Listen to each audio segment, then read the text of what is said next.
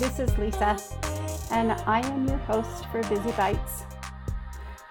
Today I was thinking about um, one of the funnier moments. Well, it was funny to me. I don't think it was funny to anybody around me, but one of the funnier moments of being a mother um, and a CEO traveling for business. I had a son who was in mid school. He struggled with anxiety horribly and was on the spectrum. Um, did not like school.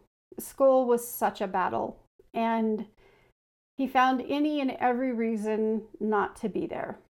And he had a lot of what I called yellow bus fever, where once the bus went by the window and he wasn't responsible for getting to school anymore, he suddenly felt better. So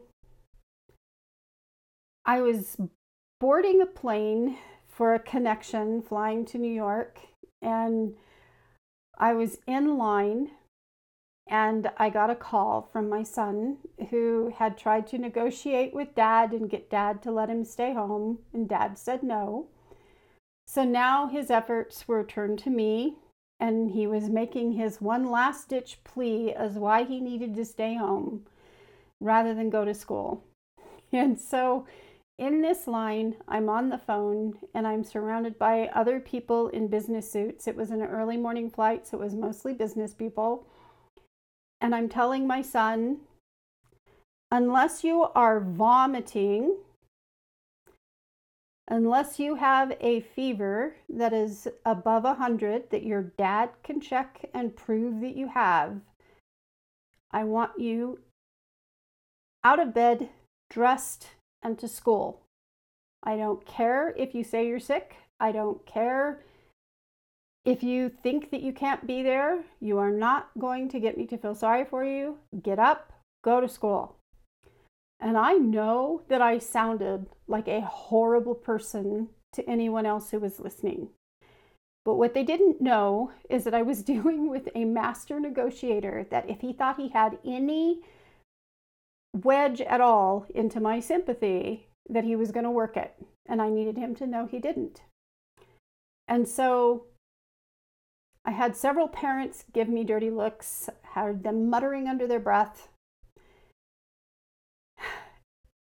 And all I could think was, this is the glamour of being a CEO? Are you kidding me? I get to be the mom that everyone else judges while I'm getting on a plane. I feel like a terrible mom because I'm not there with him, trying to comfort him or help him or be the support he needs. And now I have all this guilt that I'm having to go and try to put in a different place in my head so that I can be the CEO that my company needs me to be when I land and I have my meeting. And I just remember thinking all those years that I thought the life of a CEO was so glamorous that I really had no empathy for what any of those individuals went through every day to manage and juggle family, personal life, relationships, and work. It was brutal. But the beautiful thing is that in that phone call, my son finally laughed and he said, Okay, I get it. I'm not going to get you to feel sorry for me today. I'll go. But when you come home, you better bring Pokemon cards. I did. I brought him Pokemon cards because he had courage and he got up and he went and he was miserable, but he had his body there and then he came home and I was really, really proud of him. He overcame his own anxiety. And so there's something that I also learned happened because I couldn't be there. My son learned a very, very difficult skill of self soothing, self coping, and he wouldn't have done that if I'd have been there. So if you're juggling work, obligations, family obligations, and you feel like a failure most of the time because you don't feel like you did any of it, to the ability you should have, just know that none of us do, ever. Life just isn't like that. But there are silver linings that maybe you don't see today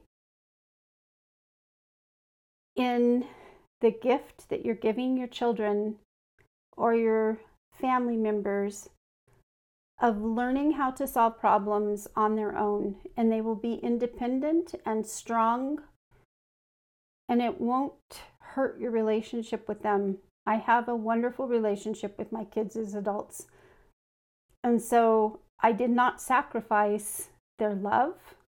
I simply sacrificed to being there all the time. And I learned on this side of that equation that there were some really good things that came out of that, both for me and for them. So I hope this was helpful, and I hope you go and you have a wonderful day. Thank you so much for listening.